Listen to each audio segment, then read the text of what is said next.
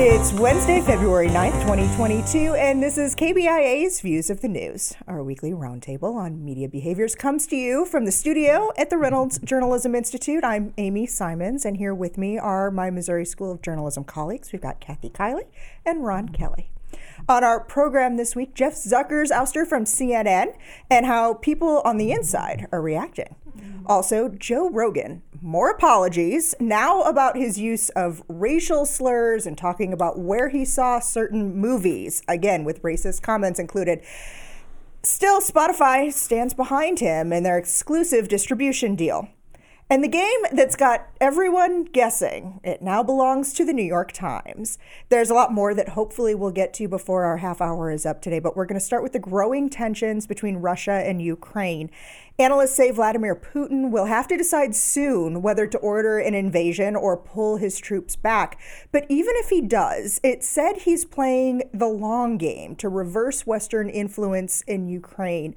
The tension here is real, Kathy, but it's hard to tell how well it's really playing out or how that message is reaching Americans based on what we see in our coverage here. Yeah, it'll be interesting. I think it's a bigger story in Europe. And uh, one of the interesting things about it is that uh, the Europeans are doing exactly what American presidents for uh, several, several, at least several going back, have wanted them to do, which is take more of a lead um, in policing their own backyard. And so now you see um, Emmanuel Macron, the, who is not just the president of France, but he's also the president of the European Union. That's a rotating job. So he's kind of taken the lead and gone over and I thought the the best photo of the week was the picture of him and Putin. This is one of those classic. The picture tells it speaks mm-hmm. a thousand words. At the, either end of it, looked like a twenty foot table, uh, having a frank and friendly discussion, evidently. But um, but Macron is running for reelection. And there's a lot of speculation that he may actually suffer a backlash because the French would prefer that he be focusing on domestic economic problems. Uh, but clearly, uh, somebody's got to do something. Otherwise, um, Putin is just going to grab another piece of Ukraine. He, he did it already. Um, so uh, somebody has to step in. And I think with our coverage here in the United States, I think um, when it comes to international news or news about war or about news about other countries mm-hmm. fighting each other, if it doesn't have a direct impact on Americans, we have a tendency to tune it out. And I think this is one of the cases here. And it also depends on where the, the source information uh, we're getting our information from. I think Americans get their information from so many different sources and platforms, and it depends on how those sources are getting that information out about the Russia and Ukraine situation. It depends on how they're playing it up or how much information they're putting out about it. Depends on whether or not Americans are really paying attention to this. One of the things that made a bit of a splash here regionally um, had to do with that. Um, conversation as to whether the Biden administration should support Ukraine's admission into NATO. And Illinois Representative Adam Kinzinger had some statements he had made that Josh Hawley had responded to that led the St. Louis Post Dispatch to write an editorial this weekend that said a whole lot about our senator. Yes, it did. and so did the White House press secretary. Yes. I'm not even sure how to comment on that, really. Uh, there was a very astute observations from the uh, St. Louis Post Dispatch. Um, um, I think they were kind of spot on anyway. As we look at the um, influence, say, that Josh Hawley has right now, as we're about to also start a Senate race to replace Roy Blunt. How much does an editorial like that perhaps sway voters or call attention to the direction of Republican leadership that's representing our state uh, uh on the federal level? Well, it, will be interesting to see how the voters respond. I mean, one thing that Hawley has going in his favor is he has a number of years, like a, a four and a half years before he has to face yeah. the voters again. My guess is that he was trying to, and he may actually enjoy this. He's getting a lot of attention. He gets mm-hmm. national attention. Uh, and I'm sure the fact that as a Republican and as a conservative, he's getting bashed by the Biden White House, that probably uh, seems to him to be a feather in his cap. But there is something, Alice, in the looking glass about all of this. I mean, here's the Republican Party that used to be proudly the party of law and order saying a week or so ago that uh, a riot in the Capitol was a, a legitimate expression of public uh, concern. And then you now have them. This was the party that was always anti-communist. Mm-hmm. Yeah, yeah. And um, and Hawley's kind of suggesting, well, maybe we, we shouldn't be so rough on Vladimir Putin.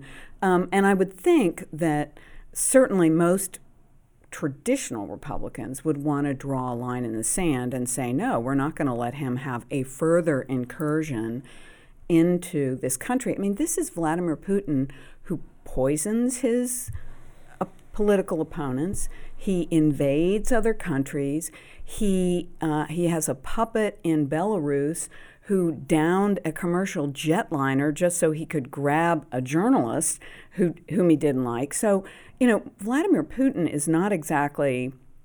Th- there doesn't seem to be a whole lot of nuance on the issue of Vladimir Putin. So I, I don't know that in the long run this is a is a plus for Hawley, um, but but we'll see. I mean, people. I think he's probably betting on the fact that people are tired of foreign interventions, that they'd rather their leaders focus on problems at home. Although I have to say he has a different standard when it comes to China. He's Which very is tough on China. because Yeah. of how Yeah. Xi Jinping. I mean, Yeah. saw, you talk about another photo of the week. It's the uh, Olympic opening ceremonies with Xi Jinping and and Vladimir Putin sitting there next to each other with the IOC president to the to the other side. And it seems like he lacks some historical context. Um, Mm-hmm. Josh Hawley? Yes, he- yes, uh, regarding uh, Russia and uh, Ukraine and the issues surrounding that. Uh, and I think someone, some of the people that have been commenting about that spoke about him not having that context because of his age. Uh, and that plays into some of the things he's been talking about. Well, he did go to some really top schools, so you would think even if age is a factor, you might know. have read some history Exactly. books. Or learn from Yeah. people who were there. Or, Yeah. Yeah, because he goes against what the traditional Republicans usually mm-hmm. would have stance yeah, on. and in it this- is it really does seem to be a double standard when it comes to China and, And Russia, in yep. his mind, and I don't understand why that is. Yep. Okay, so it has been a week since Jeff Zucker's resignation at CNN, and it's still making headlines as that network's stars continue to praise his leadership and vision. Am I missing something here? Because, Kathy, this is, I don't know, this is the guy who wasn't upfront about a romantic relationship that he was having with a subordinate. This was the guy who we spent much of the uh, the summer and the fall talking about how he had to get out in front of the Andrew Cuomo Chris Cuomo thing. This is the guy who let Jeffrey Toobin back on the air after the incident at um, his other employer where he was caught pleasuring himself on a, a Zoom call. So what am I missing here? Like, could he have been that wonderful leader? And I, I don't know. I don't get it. Well, these are all people he hired or uh, whose salaries he helped pad. So, But he's not um, doing it anymore. yeah, no, I'm I'm with you 100. percent One of the other things, Ron, that I found mildly amusing, um, Brian Stelter, in one of his comments, he actually said this on reliable sources on Sunday CNN isn't going anywhere. Well, take that headline out of context. You're also looking at Jeff Zucker's uh, legacy at CNN being one of routinely redesigning a failing morning show, creating a strategy that put Donald Trump on TV every single day, at, at several times a day during a campaign that led to 2016 to 2021 here in the United States. CNN isn't going anywhere. That's a pretty ugly uh, uh, headline and when it taken out of context. Yeah, it seems like this is more of a business decision, Mm-hmm. uh, and I think um, Warner Media, they you know, Discovery is getting ready. They're getting ready to merge with Discovery, and I think they just want to clean up the mess Mm-hmm. uh, with Zucker and I think the Cuomo um, fiasco, uh, and I think they just kind of wanted to clean all that out uh, to make the merger easier and to go through with that and just start new uh, once Discovery takes it over. That's my sense of it, Yeah. anyway. Uh, that that's kind of what they wanted to do. Well, and it's interesting that um, one of the top executives of uh, Discovery is saying that he wants CNN to go back to um, more news reporting because I think one of the legacies um, that you're talking about, Amy, is that um, CNN kind of followed Fox's lead and tried to become Fox's opposite. And so the evening uh, cable shows ha- are now as, just as opinionated. Yes. And I think, you know, we'll see. Uh, it, it's clear that outrage sells, opinion sells. But um, I don't know. I think there are a lot of people who really do yearn for some straight news, and um, and we'll see if the the takeover uh, moves in that direction. That's the indication uh, that that one of these executives gave. So we'll see if it works. Yeah, I would agree because I've, I have found it harder to harder, harder and harder to watch CNN uh-huh. in the evening times because it has become so opinionated. Yeah, uh, it's not really news. It's all about. Uh, giving commentary about different topics and issues. Well, and this is true, I think, across the board with cable. Yeah. That after about seven o'clock at night, yes. it just becomes bloviation of talking head bloviation. Yep. And here's what I think. Well, yep. who really cares? Yeah. I'd much. It's a lot cheaper to do that.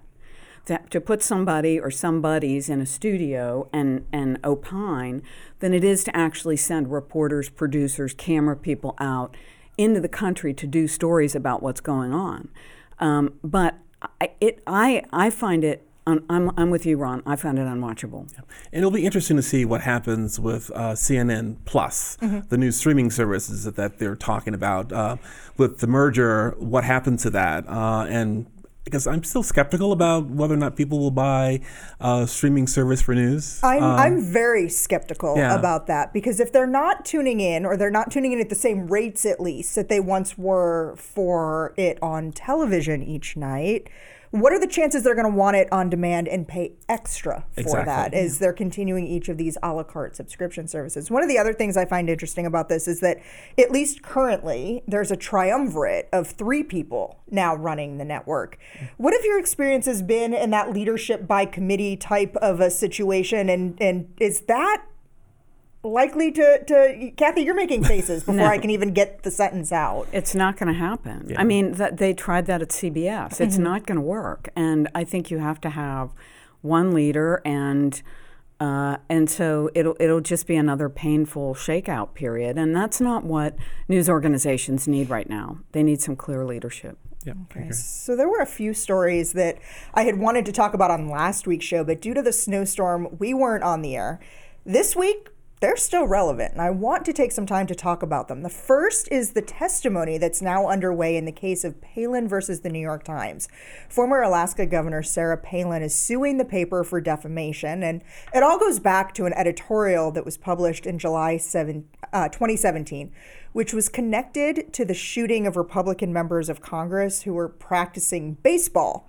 It connected it to that shooting in Arizona from back in 2011 that critically injured Gabby Giffords. And when referring to the Arizona incident, the editorial said the shooter was politically incited by a map that was circulated by Palin's Political Action Committee. Now, this trial was initially set to start a few weeks ago, which is why it's been on our rundown of topics for three weeks now.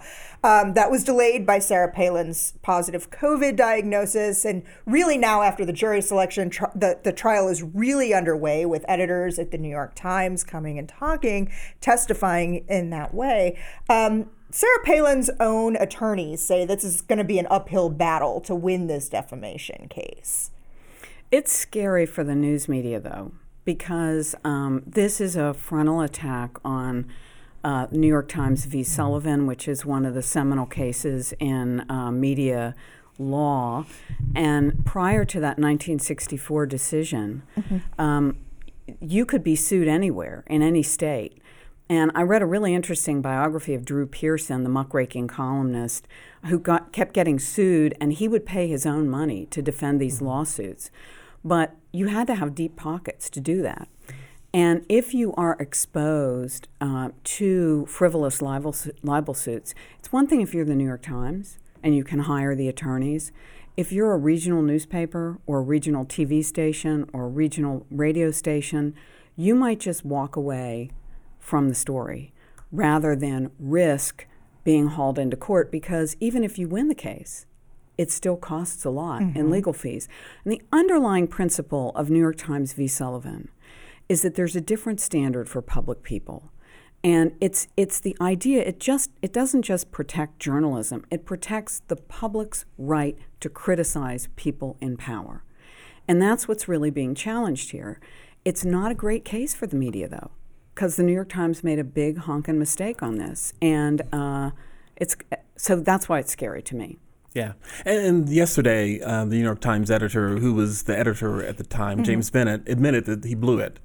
Uh, he's, And he's no longer at the time. And he's no longer at the that. He got fired. Yeah. Not not for that, for something else. Yeah, but he said he blew it. He, he, he was trying to rush to get it on, get it in the paper, uh, and so he made the mistake, and he, he admitted that he made the mistake. So, but but they corrected it the next day. Uh, so and Sarah Palin has yet to prove that it really harmed her yet. And that's And the so part. that's- That's, the that's- part that yeah. makes it the uphill Yeah. battle. is- Exactly. Is, uh, being able to prove that harm. yeah.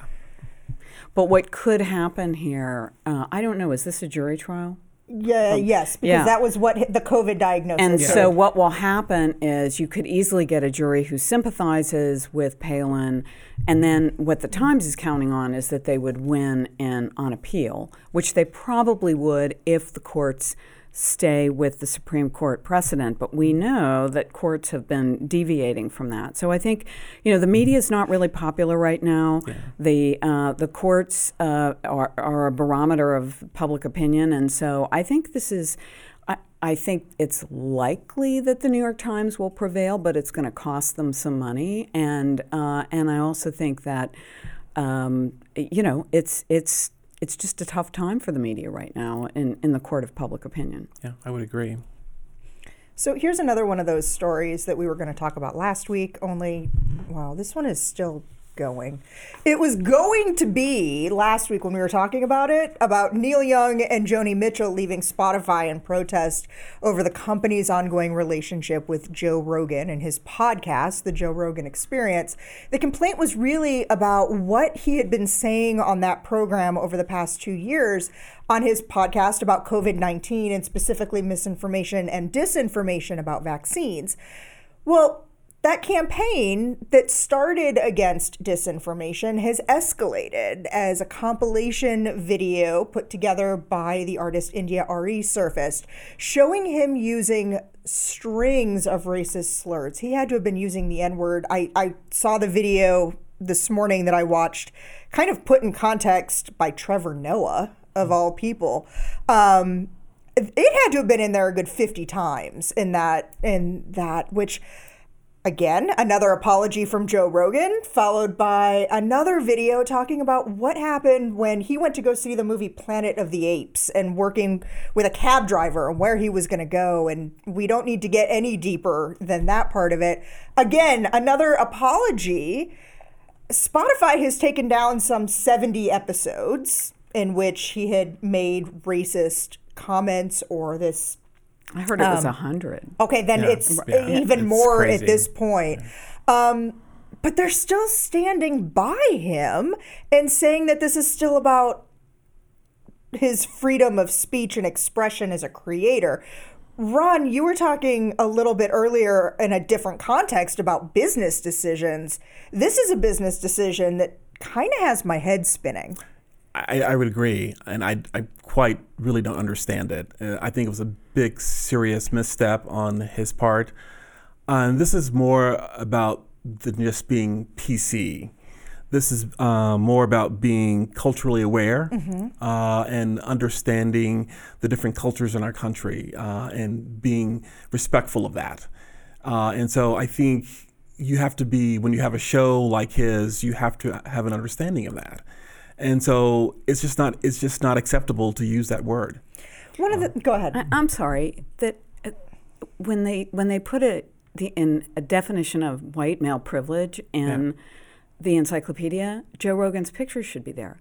If I had a hundred deletions, if, th- there was something that had to be deleted a hundred times off my oeuvre, I'd be fired. Yep. I mean, uh, if a, if it were a woman or a person of color, that would not be tolerated. And I- just don't, uh, you know. But but what happened here is Spotify paid a lot of money to nail down Rogan for their um, Exclusive exclusive distribution. distribution, and apparently they did not vet the early oeuvre of Joe Rogan, and but they because they've put so much money, they don't want to lose the money. And um, but it's it's a classic example of too big to fail, Yep. and and again, I just don't see that happening. For that kind of grace being granted a a woman or a person of color. Oh, I agree. And this is, I think, integrity comes into place here uh, of the company Spotify, and I think they need to step up and and think about that a little bit.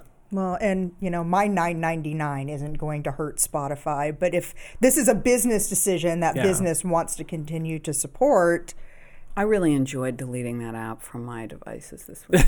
wow. Well, it'll be interesting Past to see. March, that yeah, I'm prepaid through March. They're not going to get beyond. yeah, it'll be interesting to see if other people delete it as well. Uh huh. Um, one of the other questions that has really come up about this, and Kathy, we talk a lot, usually in the context of Google and Facebook, about Section 230 and that idea of the responsibility of the publisher for the content that's on it. There are a lot of people, though, that are saying 230 has nothing to do with this here. I think uh, I, it may not, uh, whether it's legally 230 or not, I think it gets to the same issue, which I would call the Pontius Pilate syndrome of uh, the online providers, meaning I'm going to wash my hands of this. I, I am merely a platform. I am not responsible for any of the content that is published on my platform. And I think, you know, that may have been okay when all these outfits were garage bands, but grow up. You're a publisher and take responsibility. Okay. So the Olympics, we did talk about that a little bit two weeks ago.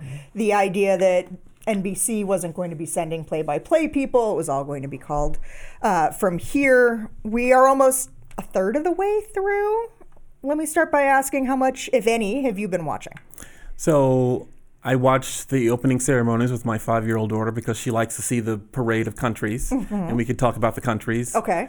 That's it. That's Okay. it. That's it. That's it. We haven't None had of the time. sport. None of the sports, really. No. Uh, I've never been a winter sport fan. It Okay. just seems like so much preparation for just a, and and it always makes me sad that these athletes spend so much time prepping and so much pressure on one event and they're obviously all world class athletes. But I think I'm kind of boycotting. I I feel like the International Olympic Committee has put these athletes in a very difficult position uh, by choosing to put the games in China. Okay. Well, so I watched the opening ceremonies too. Um, and I've been watching curling because, frankly, I find it to be a fascinating sport that we only get to see once every four years. But And NBC it's soothing. It is.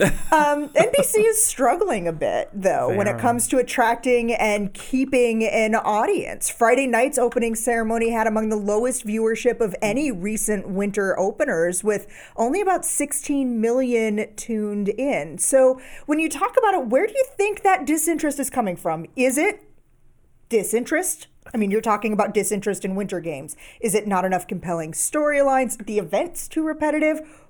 Or is it about some of that human rights issues that we talk about happening in China? I think it's a combination of all of those things, actually. Um, there's a lack of excitement, Okay. I think, uh, for the Winter Games. Uh, and actually, it's funny. My wife and I were talking about. We used, she used to love watching the figure skating, but now she's like, I'm just not interested in it anymore. If I have it on, it's only to see when someone falls. Yeah, and I go, yeah. And then they fall and then but they get just back up. But just like there's doesn't seem to be that interest there Uh-huh. anymore, and I don't know because it seems like the same thing over and over again. Uh, and so I think there's just so much going on in our lives right now um, with COVID and other things that it just doesn't seem like it's that uh, that much interest. Ron, it wasn't that long ago that we were talking about some of those experiments on Peacock from the Summer Olympics, Yeah, right? Like that yeah. was literally what three, four months ago. Yeah. Is it too soon after another Olympic game too? I think that's part of it too. It just seems like we just had the Olympics not too long ago. Yeah. I think we might be reaching. Um, a, a lot of it, I think, is uh, all of the factors you've mentioned, but I think the biggest factor is people are getting away from appointment TV. Okay. And I just think yeah, there are t- so many options that expecting those kind of big ratings. Um, I mean, uh, you know, the Oscars are going to have the same challenge. Uh, this that used to be a really highly rated event, and and no longer. So I think uh, I think content providers have to get used to a more balkanized audience. Yeah, because I think people just don't watch scheduled TV anymore. I think you're right. Yeah. Okay. So before we go, I want to admit it's now a part of my morning routine. I read the journalism trade blogs, the Boone County Sheriff's 7 o'clock report, and then I play Wordle. The five letter puzzle game challenges players to identify a word through a combination of guessing and process of elimination. You get six shots at it, and after that, it's over, at least for the day. Either of you play the game? I have I have avoided it. I don't want to get addicted, but I'm old school. I'm a crossword puzzle person. It's how I put myself to sleep when I can't sleep. I have not tried it. No, I have not tried it yet. Okay. Why not? What has it been that's kept you away? I have a five year old. So, so one word game is going to keep you from. we do puzzles and Okay. and uh, and um, Okay. Legos, put together So Legos. yeah, Legos are very challenging. Yes, they are. Well, because one of the things that has really hooked me about this is the idea that you have one puzzle a day. It's not like you can fall down this rabbit hole and keep playing. So for me, it's been kind of a good way to get my brain going in the morning. And I guess the New York Times is kind of hoping there are a whole lot of other people like me buying it for uh, the low seven figures to add to its repository Well, of puzzles and games. You know, this is an interesting thing, and it goes to something we've talked about, Uh-huh. which is how do news organizations build up those revenue streams now that classified ads aren't there mm-hmm. anymore? A lot of the traditional revenue streams aren't there, and I think it's very clever of the Times, and it fits with their suite. They have a lot of different puzzles, and so I think it. They already have a readership for that, mm-hmm. and so I think it makes a lot of sense. I love the story behind Wordle. Yeah. You know, a guy who invented this for I think it was his roommate, and it was just kind of a an, a one-off thing he did for, as a favor for a friend, and and he's made the low seven figures out of it. That's pretty good. Yeah, it is a great story. Um, would you subscribe though to a newspaper simply for the access to the puzzles or a puzzle a day? One word puzzle a day Probably to not. pay for that. Like I'm thinking, I don't know that like I would break that part of the morning routine if I had to pay to play one game a day. But I don't think I think what they will probably do is Yeah. package it.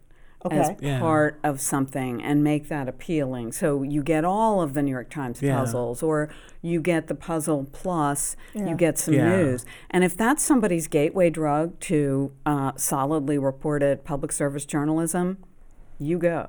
That's that's that'd be a great way to get more people subscribing. Absolutely. So I think I think uh, those of us who are in the news business have to think of ways to Draw people in. egg uh-huh. absolutely, Yep. and it's important. It's important for democracy. Okay. Well, we are just about out of time for this week. I would like to thank you for spending the last half hour with us. You can read more about each of the topics we talked about today and a couple of others that we weren't able to get to. You can find those on our links blog under both the programs and podcast tabs at kbia.org. We're also available wherever you get your podcast downloads, including iTunes, Spotify, and Stitcher. You can like us on Facebook or follow us on Twitter. Our handle there is at Views on KBIA. These are all great ways to watch and listen to our program again, leave comments or questions, see previews of what we'll be talking about next week, and more. Thanks to RJI's Travis McMillan for directing today's show and Aaron Hay for handling the audio. Tim Pilcher composed our theme music. I'm Amy Simons. Be sure to join us next week for another edition of Views of the News.